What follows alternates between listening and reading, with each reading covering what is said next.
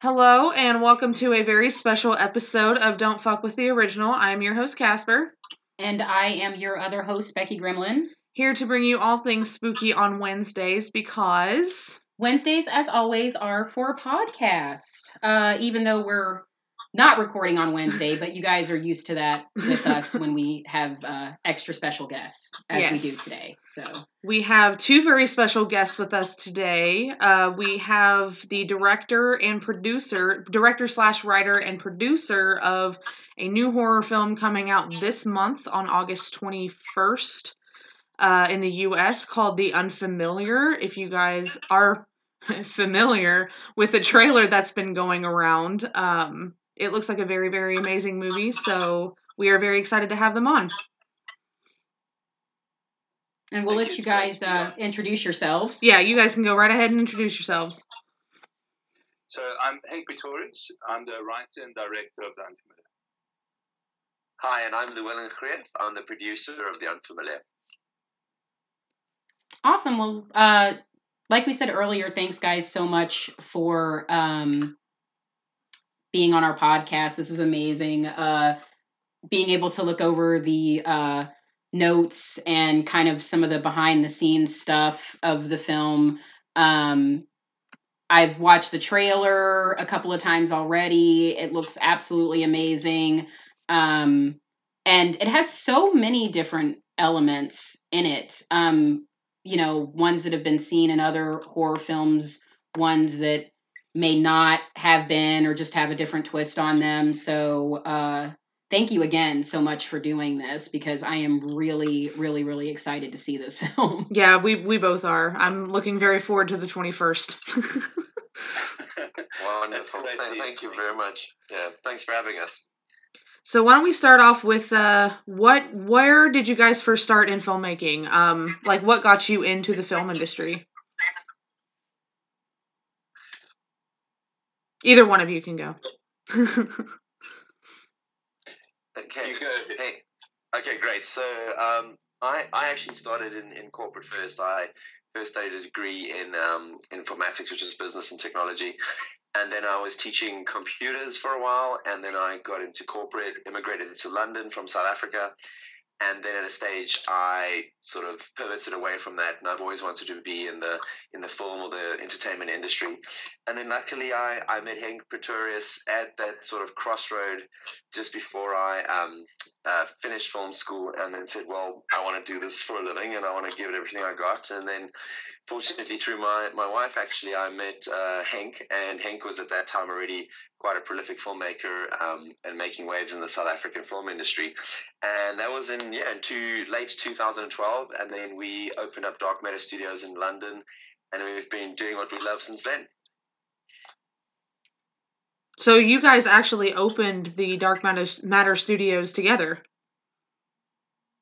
That's correct. Yeah, yeah. It was. You know, the thing is, I I started um, way way back, and I, my first film I actually made it as a 24 year old, and it was a teen comedy, and it was a film called Bakgat, and it, was about this this uber geek that falls in love with the most popular girl at school, but he really thinks he needs to be a rugby player to get with her, basically.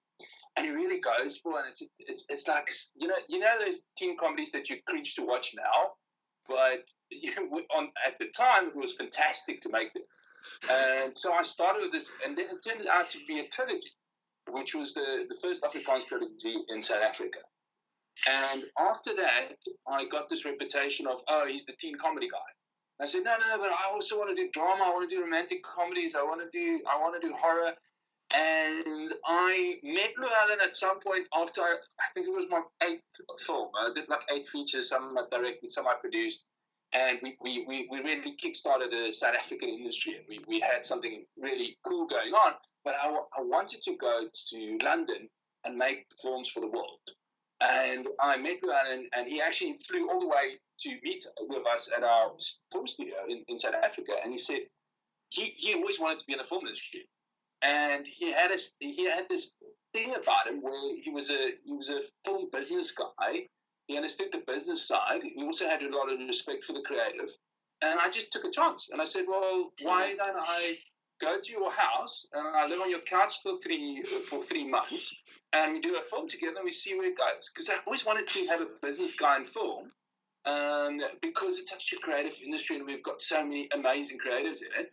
But sometimes the business acumen lacks, and I've got I've got business acumen, but it's not something you can concentrate on while directing and writing and all those things.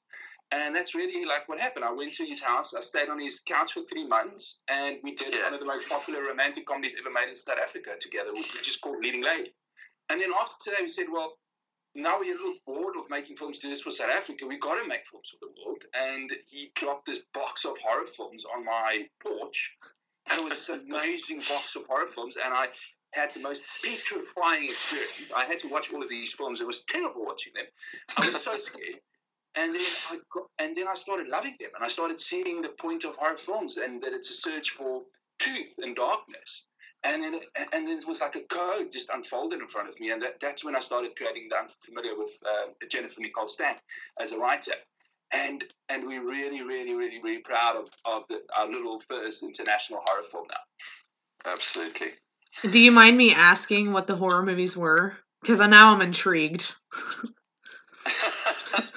there were loads. I, I can tell you the ones that scared Hank the most. Yes, Oh please. yes, yes, please. very much so. well, well, I, I, I do I do remember I, I remember I actually found the box the other day because I'm I'm stuck in lockdown in South Africa at the moment, and I found the box in the garage again, and it was all the different it was like all the classics, you know, from we started from like Halloween, Exorcist, all the way to like the modern day stuff, you know, Conjuring, um, you name it, you know, Session Nine, everything was there, and we had um. Uh, we started watching them together at that stage, and Henk had an apartment in Johannesburg. And yeah, in the beginning, it was it was entertaining because you know we, we both got frights, and Hank would grab certain things around him, or you know, it That's was never quite happened. a. and then uh, the the best was while we were actually uh, filming Leading Lady, and we knew that we were gonna, you know, we had this pipeline of content in our mind, and then we actually went to watch The Conjuring, the f- the very first one. Um, at the cinema, and yeah, that was that was terrifying. That, that night, I think we we both, um, if we were honest, we both slept with our lights on. It was uh, Yeah. I, I, it was pretty terrifying. I, I actually had a, a, a, a moment of prayer that night. Uh, I was so scared, dreaming of Christianity, which was, which was to me bizarre. You know? so, this is this is fantastic. For my prayer after. yeah. Um, if it makes you feel any better, the first night I went to see The Conjuring, I went to see it in the theater, and uh, I ended up being in the fetal position in the theater chair with with my hands covering. You know, I'm pretty much covering my eyes, but I'm barely looking outside of my hands. And um, that night when I went to bed, I woke up at 3:06 in the morning, and I was like, "Are you fucking kidding me?" that, that makes me feel a whole lot. Oh man, I'm so glad I'm not alone. I thought you guys were gonna say, "Oh, what whistles? That sounds." No. scary." No, it's it's now my favorite all all time favorite um, horror film. But at first, yeah, it, Oh, it scared the shit out of me. so most of our Yeah. most of our podcast audience knows from from me, uh, Becky Grimlin, that that movie not only did it did it terrify me the first time I saw it, uh, it also holds a special place for me because my my horror background and my love of horror came from my mom, and uh, I unfortunately lost my mom about seven years ago, and uh, the last movie that we saw together was The Conjuring. So. Uh, she was she was it took a lot my mom though was one that did not scare easily and that movie terrified her so it's a really it's a happy memory from a very terrifying movie. Yeah. yeah, I mean that's a it's a sad but wonderful memory. You know. thank uh, you yeah it really is i to this day it's i watch it every time and it still scares me but it's a it's a great memory it's a wonderful memory No, that's lovely. No, that's lovely. No, it's a great film. I think James Wan is really, uh, you know, he brought cinema back into horror films. Yes, he did. Yes. Amen, sir. He's a, he's a he's a phenomenal director, and he's so good at his craft. And and watching him, Hank and I love you know watching behind the scenes and just dissecting everything about the horror world. And you could just see, you know, every time he speaks, he's so passionate, and he, he cares about every single discipline of, of the film process. And it was it, it's just inspiring to watch him. He's he's a wonderful filmmaker. Well, that was actually going to be uh, another question I had for you guys. Um, what's some of your inspiration for basically go- jumping into this movie? Like, what was your your process where you were like, "Hey, you know, I kind of want to make a movie about this." Uh, I think there's two sides of that uh, answer, and the, one side is I can tell you all about the creative, which I, which I will, but there's also a business move, and I and I don't want it to sound like oh there's business behind filmmaking, but it's it's it's really about there's an audience for a horror film, and you can actually make something substantial for a little bit of less money, and you can compete with studio films, and that was something that really attracted us. But of the creative, it's really you know you can't make something you don't love, and you can't make something that you don't indulge in the thematic 100% into. And and so from a thematic point of view, I think what what I loved about the story was that it was a mother trying to keep her family safe from an invisible force or invisible enemy, and that idea really pulled me towards uh, the script. Okay, I didn't know. I was waiting. I didn't know he was going to say anything. um, that's really cool though because I love the fact that you started out in like a romantic comedy. Like you started out with comedy and a romantic comedy, and then you went to horror. It reminds me of Jordan Peele because Jordan Peele did the same same exact thing, which was amazing. I was such That's a correct. big fan of Key and Peele. I mean, yeah. I'm I'm a big I'm a big comedy fan. I'm a huge stand up comedy fan. So uh, to see them go from Mad TV to Key and Peele to Jordan Peele just jumped right into directing horror, I was like, oh, this is amazing. I was like, this is, and there is a bit of a dichotomy to comedy and horror. I think. I think if people are fans of both, there there's a dichotomy with both.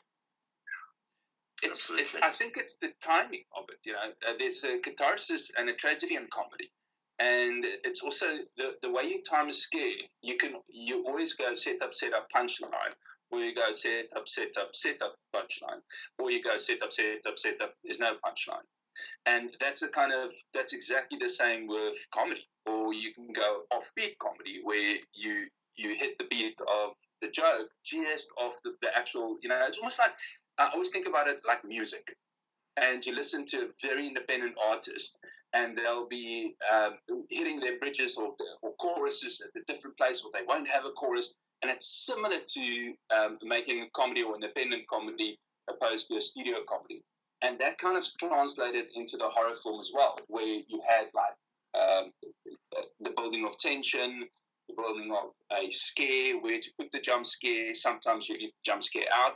I, I left a lot of jump scares out because I think if you overdo them, then um, they, they, it becomes almost horror comedy in a way. Very um, true. But, That's but, yes. But I think there's there's quite a similarity between it. You know? And I think to, to, just to add to that, what you're saying, Hank, what what I love about um, working with Hank on projects is he has this ability to always pay a lot of attention, a lot of care to the characters, and make sure that there's always a plot.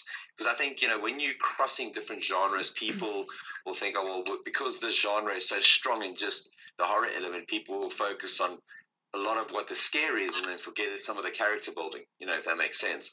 And I think that to me is what what makes good horror is is when someone really cares about the characters and cares about the journey and cares about the plot, so that the the, the horror um, translation and the horror elements are there, but that you, you still don't get lost in why people are introduced or why the story is there. And I think taking care of that is, is very important across most films, but I think especially in horror because you know there are so many tropes in horror and you go through so much um, so it's it's it's a very very important element to take care of in the story.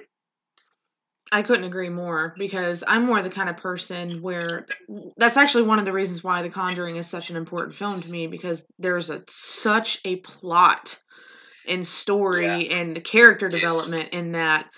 Not that I don't love slasher films. Don't get me wrong. I do love a good slasher film, but I'm a very yeah. story driven kind of person. So to hear that you know that's how you do it hank the way you do the where you care about your characters where we're going to fall in love with these characters we're going to really care about what happens to these characters it makes a horror movie more relatable and it also gives it more you of know- a um what's the word I'm looking for? Like a connection. Like you feel like you have a connection to the film. Yes. Yeah, ab- absolutely, absolutely. You, you feel a connection. The, the, the challenge with, with the unfamiliar, however, is that once you've seen it, you'll know you know where this this context comes from. But because it's a mysterious horror and you leave breadcrumbs and clues all the way through, there was a reason why it chose to indulge in some characters and some not. And it, that, that was so challenging because my, my natural sort of I have a magnet towards character and, and character uh, driven narratives. So I really like to go deep into what is the back history, where they're going, what's the goals, what's the obstacles, what's the thematic they're struggling with, what's the ideology, all those things. And we, we had all these character boards, and then when we started doing the plot for the unfamiliar, because it's such it's quite an unusual plot or unusual telling, because you, you see most of the film happening through uh, Izzy, the lead character's perspective. So because it was such a, a, an odd way of telling the story, I had to let go of quite a lot of my darling scenes and a lot, a lot of dialogue to almost not reveal character truths. And that to me was was such a difficult thing because I that- that's why I look at the film now and I'm so proud of it. But it's completely out of my comfort zone. It's like nothing I've ever made. It's um, you know, it's nothing like uh, Luan's ever produced with me. And Exactly. we look at it and we like, sure, we're very proud of it, but, but we, we, we're curious to see how audience responds. You know, it's the first time I, Yeah. Really don't have an idea. You know, one thing that's that's interesting that you say that. That's that's kind of a good segue uh, to talk about um, something that really interested me when looking over the production notes and even reading into the the storyline is um and it goes back to what you said about the truth and darkness. Um mental illness for me is something that is very important not only personally but also something that i feel like in horror is stigmatized. Um i think it can kind of be an easy out at times especially with what casper was saying i love a good slasher but you know it's an easy way to explain why michael myers did this because he's this you know what i mean? Like so i think at times it it uh unfortunately it's uh an easy way to explain evil or an easy way to explain but mental illness is is completely normal and it's something that is starting to somewhat be more normalized and i like that it's starting to be more normalized in horror too because there can be a good it, it can make for a good f- flip i guess i should say like it can start off as one thing but then really lead into another thing that that your that i can see in your film and uh, it reminded me a bit of another film that took on um, mental illness called The Taking of Deborah Logan. And I don't know if either one of you have seen that. Um, Yes. Yeah, absolutely. I It love that film. think, uh, We all love that movie. Was, was Bryan Bryan Singer was wasn't he the producer on it or the, the EP? right. And it, it started out with, with where you think the lady has Alzheimer's. Exactly. Sort of progressed from that. Yeah, yeah, it's brilliant. Exactly. And that's uh you know that that movie took on a personal thing for me because I I had a background as a nurse aide with taking care of Alzheimer and dementia patients. So going into that movie having that uh, part of it really hit me and then going oh wait no that's not what this is. So um also from someone who and I, I have no problem sharing this because i have before um th- it's it's not from uh military but just from trauma. I myself have ptsd so i thought it was really interesting to take a film about someone who has ptsd um, and then take it from that advantage to being reintroduced to your family and then you start envisioning things.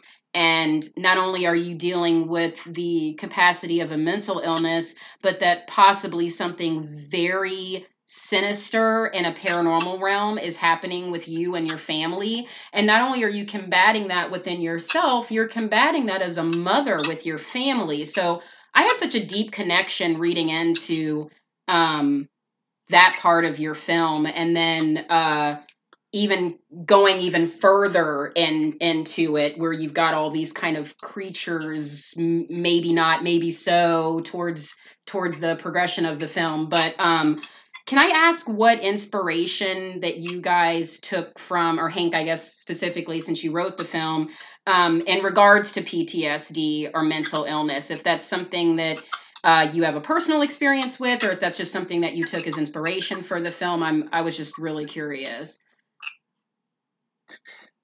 it, it's it, it was actually the idea of, PTSD. Uh, what inspired me was I, I was hanging around a bunch of uh, Marines in Los Angeles, and they started talking about the war in Afghanistan. And at first, they, they were quite guarded about it, and they told me a little bit about it, and we were just hanging out as friends. And as I got closer to them, I start, started seeing that they won't talk about PTSD. They won't they won't tell me all the nasty stories or they won't tell me the effect or the scars that the war left.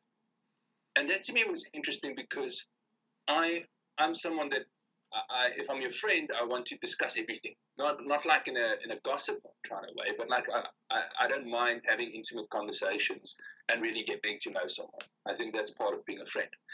And they stopped uh, when we discussed that, that, those parts.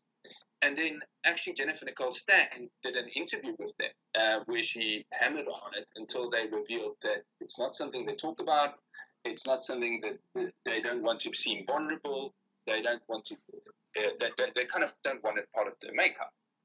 And that to me was was awful because, uh, as, as, as you rightly said, there's, there's nothing to be ashamed of. It should be an open life. It should be discussed and it should be indulged and, and actually there is solutions. You know, you can handle there's incredible ways to, to handle PTSD.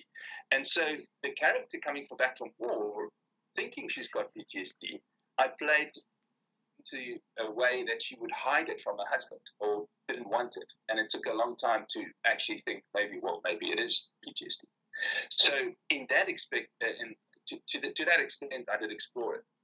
But the bridge between PTSD and Hawaiian mythology is something that you'll have to watch the, the film for. Um, because it, it, the film does take horror tropes and uses horror tropes to guide you or to sometimes misguide you in the plot structure.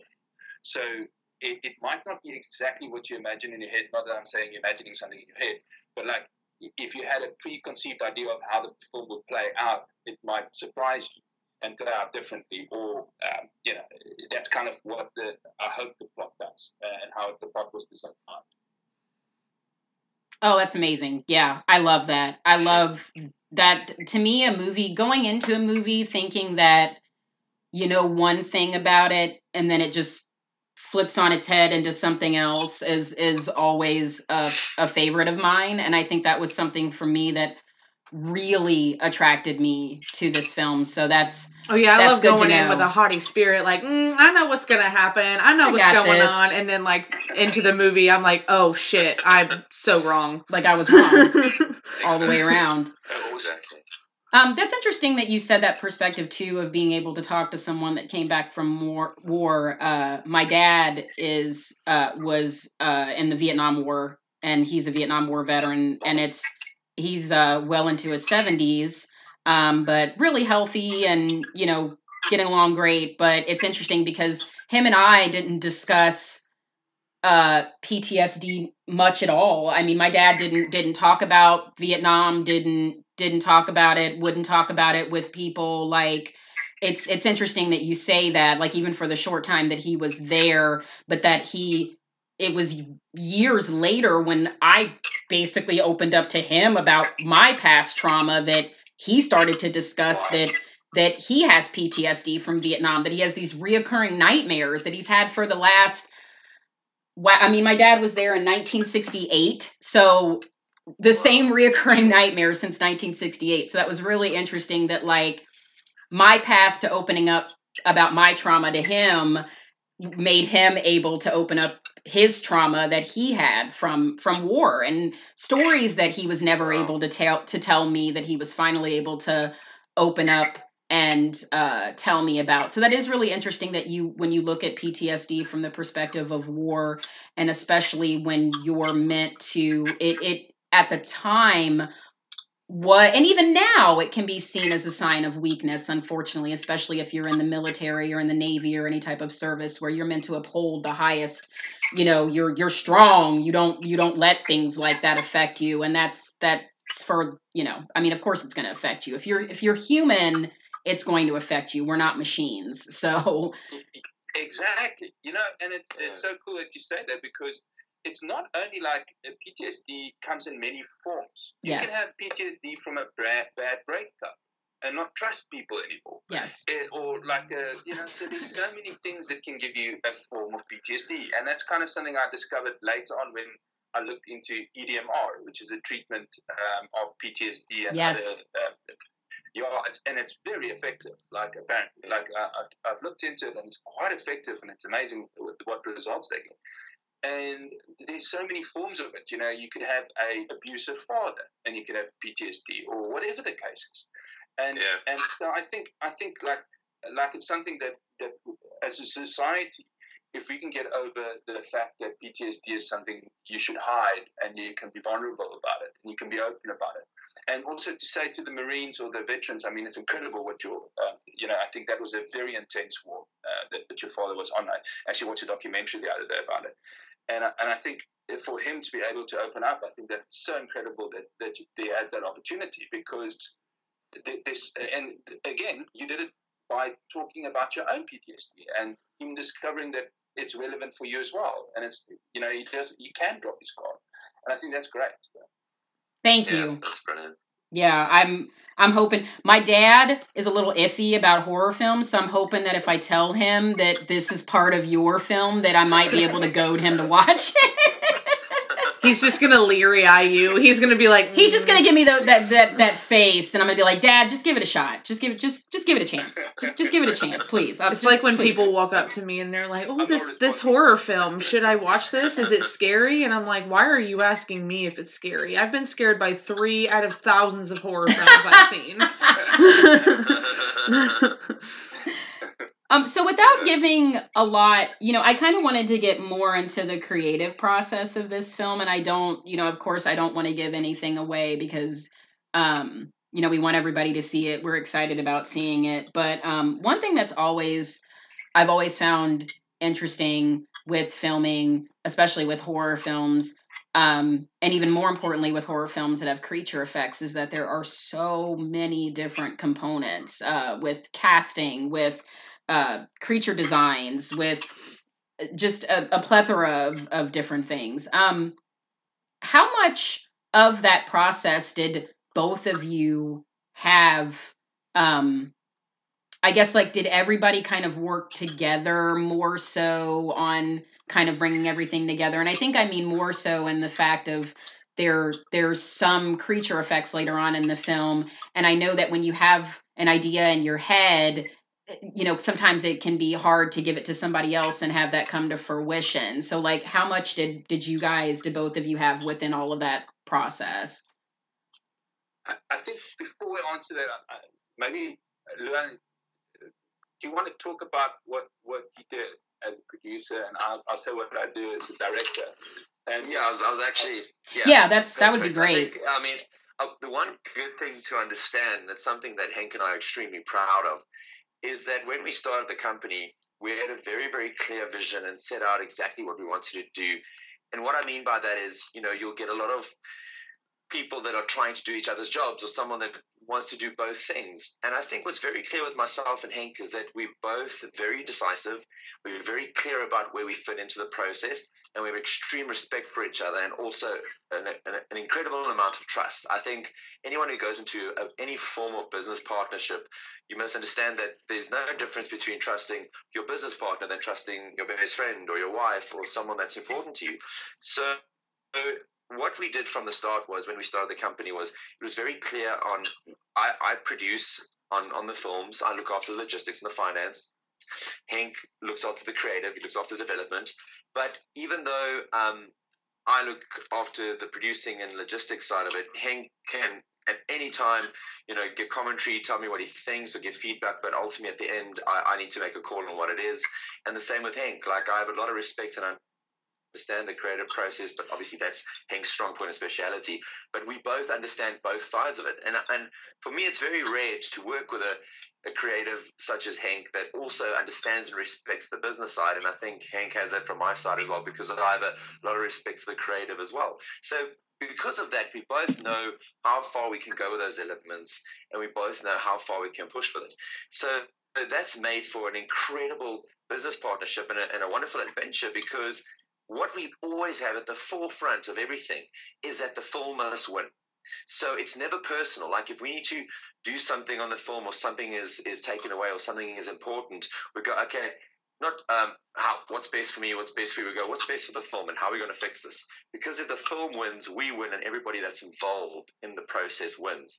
So I think you know before Henk goes into into his side, I obviously sit with Henk and we look at everything holistically sort of from the top down, we always reverse engineer it. We go, okay, great. We want to make a film. Um, we're going to go and raise money. We're going to go develop the script. We're going to do all of that in our in our wheelhouse.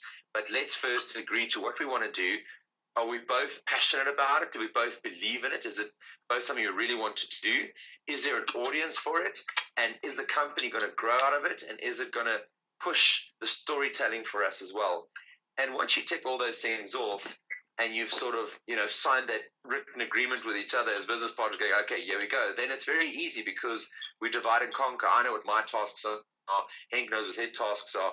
And because we so strong in that relationship it's very easy for a crew to work with us for investors to work with us because they can see there's strong unity from the front and how they do things. So for the unfamiliar obviously i have a lot of respect for the genre uh, I think it's it's a massive genre. It's actually a very intelligent genre, and the community impresses us tremendously. And Henk's always wanted to do, um, you know, indulge in the creative of this as well. And also for both of us, we wanted to get that international footprint. And, and genre-wise, horror is a massive international, you know, feature, and it, and it features all over. It's, it's one of the genres the most sequels, prequels, remakes, crossovers. It's, it's an incredible space to be in. Um, and then, yeah, we, we said, okay, well, let's develop it. And then Henk went and focused on the creative, got the teams together, you know, wrote with, with Jennifer Nicole Stang. And I went on the finance side and started getting, you know, the, the investment together, getting the production together. And then, obviously, a very important part is the distribution, which um, Henk and I, I, I do the distribution, but again, we do it together because we're both equally passionate about marketing the film as much as we are about making the film. So um, yeah, that's that's the thing from my side. But Henk can tell you his magic that he does on the creative side as well. Yeah, so uh, it's it's like you asked, uh, how do we work together to do these creature designs and production designs, all those things, and and it's interesting because we I have a creative control over everything I do, and Luann has uh, financial control over everything we do. So it's a it's a very interesting balance. So you would go, okay, we want to design these creatures, and I would ask him, how much money do we have for these creatures? And basically, what it comes down to is how important are they for the script, and how important and how much because because you can solve most problems with money, but it's not always the right way to solve. The, the right way to solve something is to is to know what a creature means in your film. What's the thematic of this creature? What is he adding to the film? What is and and ironically, I think that in horror films, uh, the power of the imagination is much stronger than creatures. So, or to showing creatures.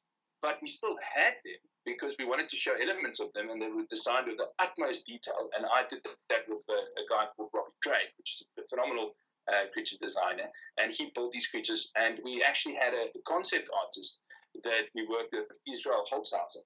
And he he drew all these beautiful creatures and he went to study it. And most of the work that went into the, the film happened before the shoot because that's how you save money. It's like that's how you get to live out your creative in a very creative way, but also not to go over budget when, when you actually go onto the shoot. So I, I, I believe in a, an extremely extremely uh, detailed pre-production and that's where most of the magic happened. And any, any, uh, Jennifer Nicole Stang, the writer, actually contributed quite a lot as well. She, she worked with uh, him even on the script phase and saying, uh, for the concept artist, and saying, well, we, we're thinking this kind of scares. How can you draw this for us yeah. to make sure that it works in terms of suspense and, to, uh, and in terms of jump scares or whatever we wanted to, to incorporate. Um, and then obviously the sound design elements afterwards is incredibly difficult to, to figure out and to find a unique sound for all the creatures. We had incredible voice artists coming along with us. Um, uh, I think Alan at some point said the Kaimoni demon, he, he hates the sound of a distressed parrot. Uh, and I said, oh, that's brilliant. So we, we brought in a distressed parrot, parrot into the Kaimoni, which is a, a wine demon sound. And um, we and I, I, I can't stand like high pitched giggling. I think that's the scariest thing in the world. And so, so we incorporated high pitched giggling into the Magina soundscape, you know, and, and all these kind of odd things. And then obviously the, the score, um, Walter Mair, he, he, was writing the score for us. He came in, he's one of the most talented guys, and he, he ordered all these Hawaiian instruments um, from Hawaii. And then he, he made these incredible weird sounds. And then he, he used this, and I can't, I can't, have, I don't know what the word is, but it's like a synthesizer or something. And he, and he put all these modulants, and I don't know, he's, he's, he's got words for everything, but it's a very complicated mm-hmm. process that he took the the wine instruments through this uh, mechanical process and actually made these incredibly unique sounds uh, that, that form part of the soundscape.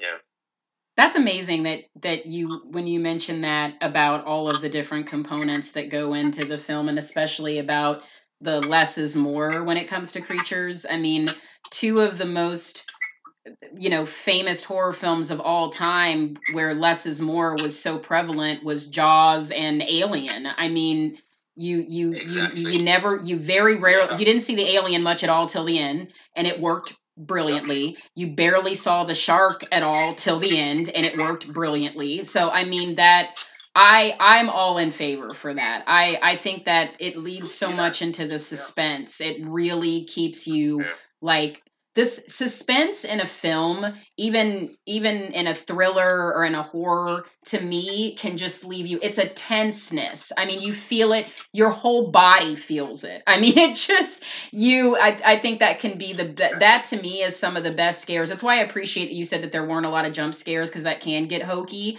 It's that that that tension with the suspense that i feel like is the scariest because your whole it's not only mental it manifests itself physically. Your your whole entire body feels it. Um well two things that i want to say. First of all that right there my the one thing i hate so much about certain films is when you think a jump scare is coming oh and, it and doesn't. then it doesn't. and then it does. Yeah. Like it, it does like you're fine you're like taking a breather yeah. and you're fine and all of a sudden it happens when you're vulnerable and yeah. not expecting it and I you shit your pants. That vulnerability.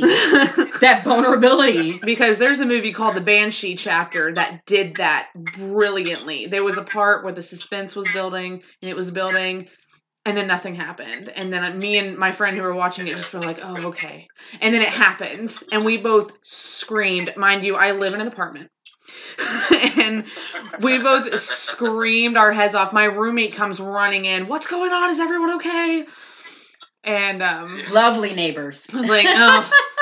uh, but another thing I was gonna say was um, two films that I thought of that were super because you had brought this up earlier, super low budget with the less is more paranormal activity and Blair Witch Project. Both one was 15,000 and the other one was like 60, 50 or 60,000. Low budget. You never saw the creature. Yeah. Your mind yeah. created it and that movie made 5 million dollars like its opening like time. Weekend, so yeah. Oh yeah, they they went on to make you know both I think close to just over two hundred million dollars, and and it's phenomenal. You know, Henk and I were very fortunate because uh, we both got to have lunch with uh, Oren Peli, before we actually made uh, this horror and met him and chatted with him, and it was such a wonderful experience.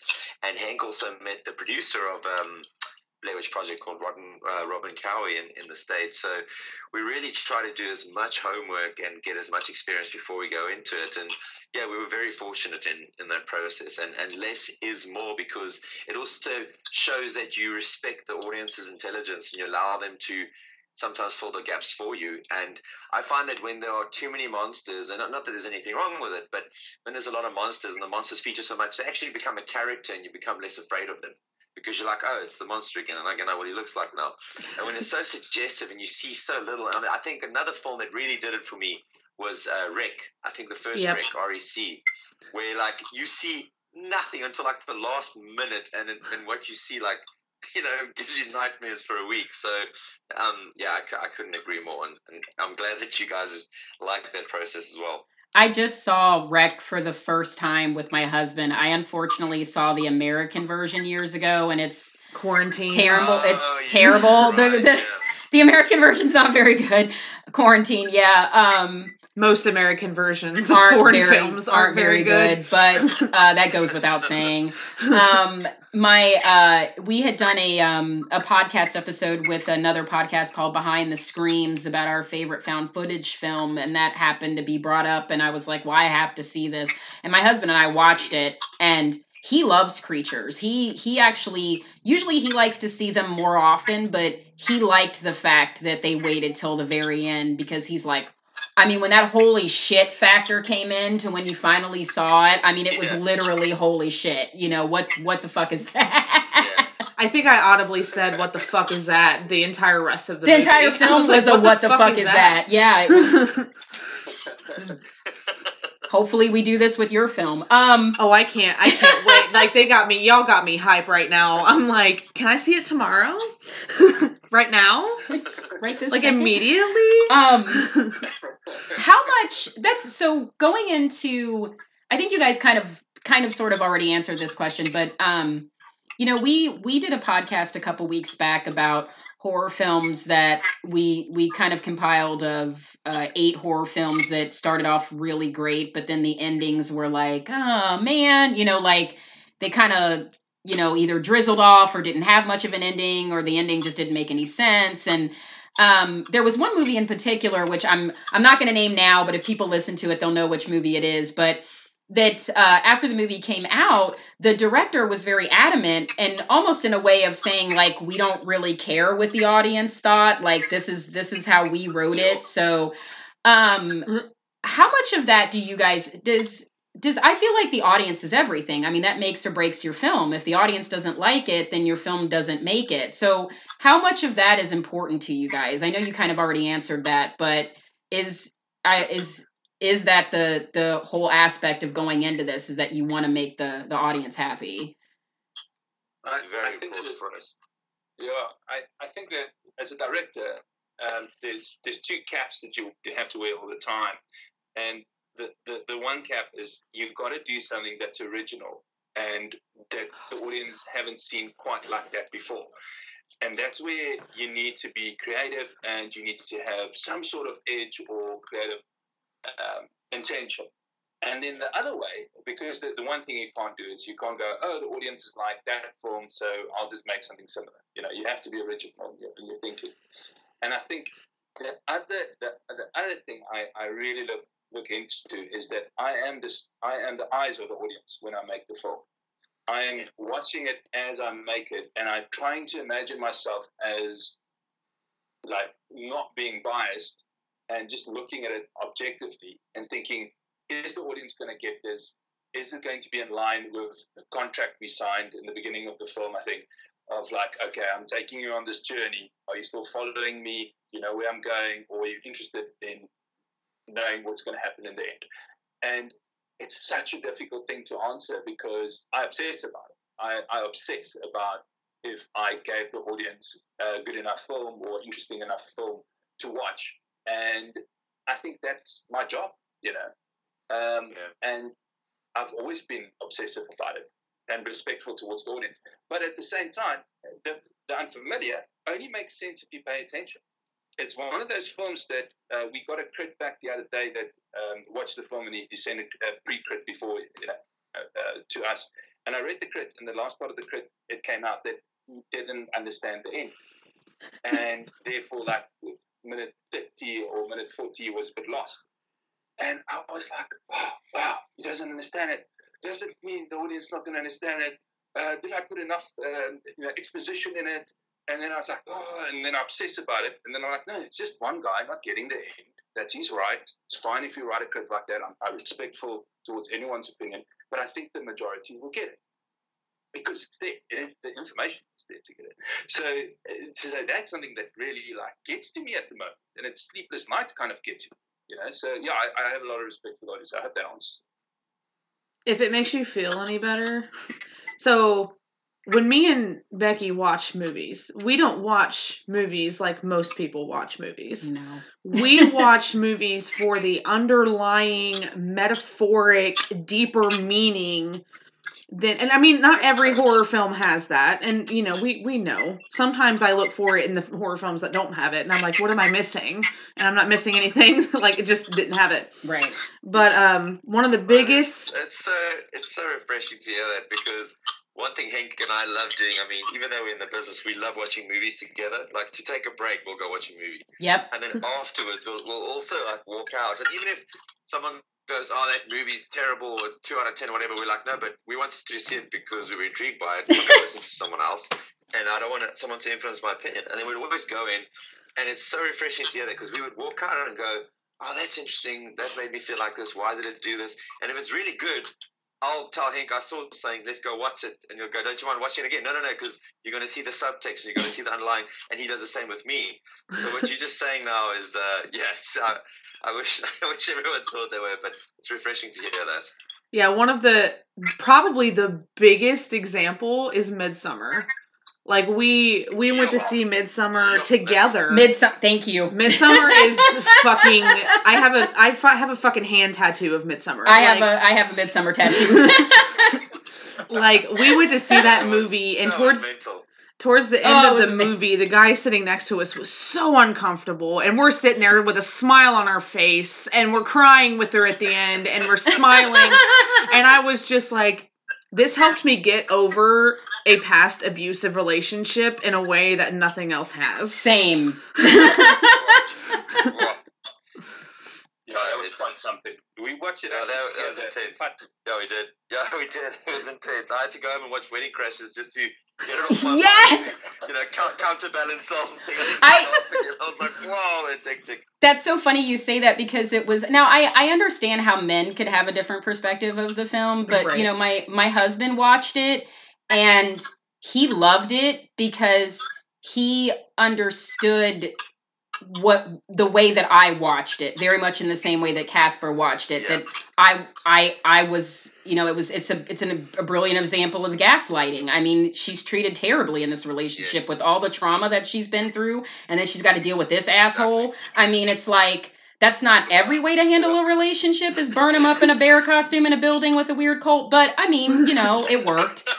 And I mean, sometimes it the whole representation You of the burning because it you know when you right, break up with someone, most of the time you burn their shit. it's it's the phoenix rising from the ashes. It's the it's the whole thing. It's the metaphors. It's everything we were talking about very much and and a big Yeah. component of mine and Casper's friendship is that when we watch films, we look for the underlying meaning. And there have been movies that I have that I have walked out of where I have been deeply emotional. One one film recently that I just kind of wanted to shout out that's just came out. It's called Relic that I just watched that I'm really afraid that some people are not going to see the deep underlying meaning of that film because I sobbed at the end of that film. I did not realize it was going to hit me as as much as it did.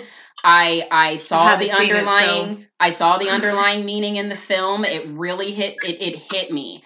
And I uh, I love that Henk. You keep pushing the fact that you want people to pay attention to that with this, with the unfamiliar, Mhm. because there may be people like that one critic that may go, "Oh, I didn't get it," and it's like, yeah, because maybe you didn't pay attention. you know, I mean, it could have been something Yeah, that simple, is that you just didn't pay attention. You know, if you, um, I, I do this thing, and I, I've, I've noticed it in my last couple of films where I leave exposition out. Uh, I, I write it and then I leave it out because I think the audience to now, if I tell you one plus what is six, you would know it's five. I don't have to tell you one plus uh, five is six, and so I'll leave five out, or sometimes I leave one out. You know, it's a and I, I, and that's what I did in Unfamiliar because it's a horror mystery.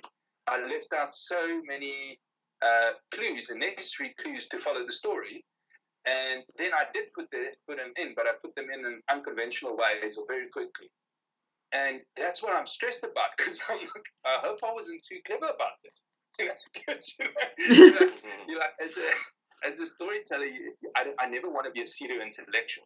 You know, I never want to be seen as a director that sits there with my pipe and I smoking, and I'm I'm telling you how you should interpret my work. But at the same, I want to give you a fresh experience and something original. You know, so it's such a it's such a weird odd balance when you're making something a little bit out of your comfort zone and you're going. Uh, well, well, let's see. Let's see. The first crit got it. The second, uh, the second crit we sent it didn't get it let's see what the third one says, you know? So, so yeah, we, we're waiting. you have no idea how happy you make me, and I know Becky can say this too, how happy you make us by saying you want to be original. Ugh. Let me tell you something. Especially for horror fans. horror fans. Deep Stop horror remaking fans, shit. Yeah, deep deep true horror fans want original horror movies. They do. They they really do and that that can be a that can be kind of a weird thing with with and I, I know that that's something with filmmakers that's difficult because critics can say one thing there's there's times where critics can say one thing and fans can say something totally different so that that can be a a, a, a stressor too because i know there's films that i've seen and not just yeah. horror films that i thought were absolute garbage and critics will go oh my god that's yep. the greatest film and i'm like Okay. I'm like, I don't think we watched clearly, the same movie. right. Clearly, we watched. Maybe you got a different cut of the movie than I did because that is not the way I saw that film at all. So, I mean that that goes without saying. Um, one last question I did want to ask back to uh, going a little bit into the Hawaiian mythology in the film. This was fascinating to me because mm-hmm. um, I've never been to Hawaii. I've always wanted to go. Same. Um, I have a Tahitian tattoo that was done by uh, someone who uh, lived in Hawaii and studied that type of work. And so it's always been a culture that I've been deeply fascinated with. Um, how did that come into play with this film? Was that something that you had previously researched, had been to Hawaii before, or just something that attracted to you that you just, or something that you had been holding on to that you're like, man, if I ever get a chance to make a horror film, like I want to put this in it? I, I honestly uh, have to give credit to Jennifer Nicole Stang, the co-writer, on that on that point. Um, she read all these thick Hawaiian books, and she actually went to Hawaii and she discovered this mythology and also told me these stories about a kahuna and a Magina, and it's this mythical world that they keep from tourists. And I was fascinated by it. And then we said we'll write a, a film together, and I, I, was hanging around with the Marines in LA at that time. And I said, well, why, why can't it be a, a US Marine at that stage coming back from war, thinking he's got PTSD? And she said, and then we push it into a Hawaiian mythology, and we do this and we do that and it and the idea came there, and, and then we, it was a very organic process how that unfolded, and we brought in all these authentic Hawaiian tales or mythology. I can't wait to see how that plays out personally because I can't I was fucking wait for this movie, man. Uh, yeah, we can't wait for this movie, period. But I can't wait to see how that part of it plays out because that was something that I thought was so interesting when you look at Hawaii, it's heavily, I mean, it's it's the tour, it's a big tourist capital. It's where everybody, you know, it's the beaches, it's the beauty, it's the it's Polynesian, the flowers, the water, the, you know, so that's the appeal to it. But you know all of that underlying mysticism within their culture i mean okay you know they are one of they are a us state but i've always looked at them i mean they're they're not they're they're not though you know no. they're they're far removed from us yeah. and their their their cultures yeah. are so beautiful and so deeply ingrained within their islands and i absolutely cannot wait to hear about this underlying mythology and and to just it'll i think it i think and I, what my hope is because what it's definitely going to do for me because i'm i'm a history buff i love to research things i i mean i will I will research nice. things to death. I will get.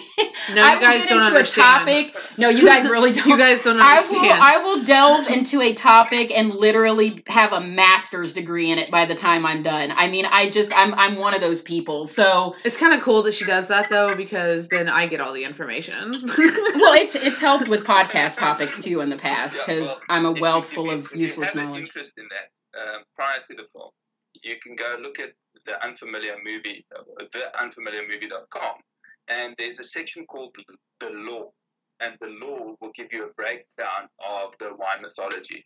And it also gives you um, some sounds that we use in the film, but also the creatures. So there's a Magina, a Night Marcher, a Kahuna, uh, Transference Ritual, and it will it will give you like a almost an overview of how the film. And, and there's not real spoilers in it. It does say spoiler alert, but there's no real big spoilers in it. It's more of a backdrop to decode the, the, the story. But again, the, the story is not really about the one mythology. mythology. It's it's thematically, uh, of course, about the mother trying to keep her family safe. So it does delve into it, but it's a bridge between uh, PTSD and, and mythology. Yeah. And I, I can't for all of those components. I am just absolutely thrilled to see this movie. For I everything he wait. said, original, like everything you've been saying, you want to be original. You pay attention to your characters. You you literally sound like James Wan. If I'm being honest with you, the way you take care of your movies, the way you want to be original, the way you take care of your actors, your characters, you you sound like you care about your films the way that he does. And that to me, because he's one of my favorite directors, I'm like, listen. Oh, wow. James Wan, if you ever listen to this, J- listen, James Wan. if that ever happens, But like I'm being serious though because like just the way you described him, you described yourself. From what you have been telling us, you just described yourself. Oh wow, thank you. Uh, well, I hope I hope that the content translates to that as well. Um, and I and I and thank you very much for, for having us. We, we really really appreciate the, the time. And um, yeah, we're very excited to know what what you guys think. So please please let us know what you thought after you watched it. oh, we oh, will. absolutely. We We'll. We'll probably And- watch it together and we, too. and we love we love how it's just so nice to speak to people who really love what they do. And even like, you know, when we were seeing your Twitter and the way you guys interact, you just love what you do and there's nothing better than speaking to people who are so authentic. So it's it's really been a pleasure. Thank you. Oh, we guys. appreciate that. Uh, you know, this is a passion project for both of us. We've loved horror our entire lives, and this podcast means everything to us. So we thank you guys uh, for doing this, for being on. We can't wait for our audience to see the film. We can't wait to see the film. Um, if you guys want to go ahead at this point and plug, uh, you know, of course, the website again, your social medias, when the film is coming out, please, please do. Yeah, you want to go ahead, darling? Yeah, sure. So, like Henk said, the, the website that we're really proud of, um, which explores both the lore and the film itself, is theunfamiliarmovie.com. Um, and then all the handles for Twitter, Instagram, um, you know, Facebook, uh, everywhere you want to find is is called Unfamiliar Movie. So that's the, the handle for all of it. And then, of course, we are releasing and very proud to release in North America on the 21st of August. And then following that on the 11th of September in the UK, and thereafter Halloween in South Africa. So it's a territory after territory, but um, we're very excited that the US is our first territory that we're releasing in. I do have one question for you. Where will it be releasing? Like, is it VOD? Is it a certain um like how is it releasing? streaming platform. Yeah. Yeah. We, Yeah, so- we had a we had a theatrical deal, but un- unfortunately at the moment the theater is like all the big cities. We're not sure if we can sign it, so we're going prime uh, video, so VOD, uh, direct TV as well, and then we're waiting to hear if we're doing driveway drive-ins. So we might Oh, get drive-ins, cool. but we don't want to commit to it yet. Yeah, we have some drive-ins local around us, and it's Mhm. kind of seeing a resurgence with everything going on. So this has been hopefully that would come to fruition. That would be really cool. But that's awesome that it'll be available on Prime and and VOD. We'll definitely be streaming it ourselves. Um, thanks again, guys, so much for doing this. We greatly appreciate it. Um, thank you for taking the time. Thank you for what you do. And uh, Thanks for just being awesome yeah. guys. You guys are really awesome. nice. You guys are really cool to just for talk to. awesome. You guys are really cool to talk to. It's nice to share that deep love of horror films. You know, like you had just said, it was refreshing to hear that we watch them like that. It's refreshing for us to hear too. that there's filmmakers that making original films. filmmakers are making It's original so much fun. films and So film fun. and filmmakers actually watch films deeply like we do. So Yeah, you're not alone. well guys we um we super appreciate it we hope to uh we hope to maybe do this again sometime, and uh, we will definitely let you know how we feel about the film. Excellent. Thank you Fantastic. so much. We can't wait. And thanks a lot for your time and making the effort. We really appreciate it. Of course, we we appreciate it too. We appreciate you guys. Thank you again. Thank you so much. Take care. All right, guys. So that was our interview with um, Llewellyn and Henk, and they were both super fucking awesome. And we're, I, I, I'm not even gonna lie. I'm so excited for this movie. Like I was excited before, but now I'm like, is it the 21st yet?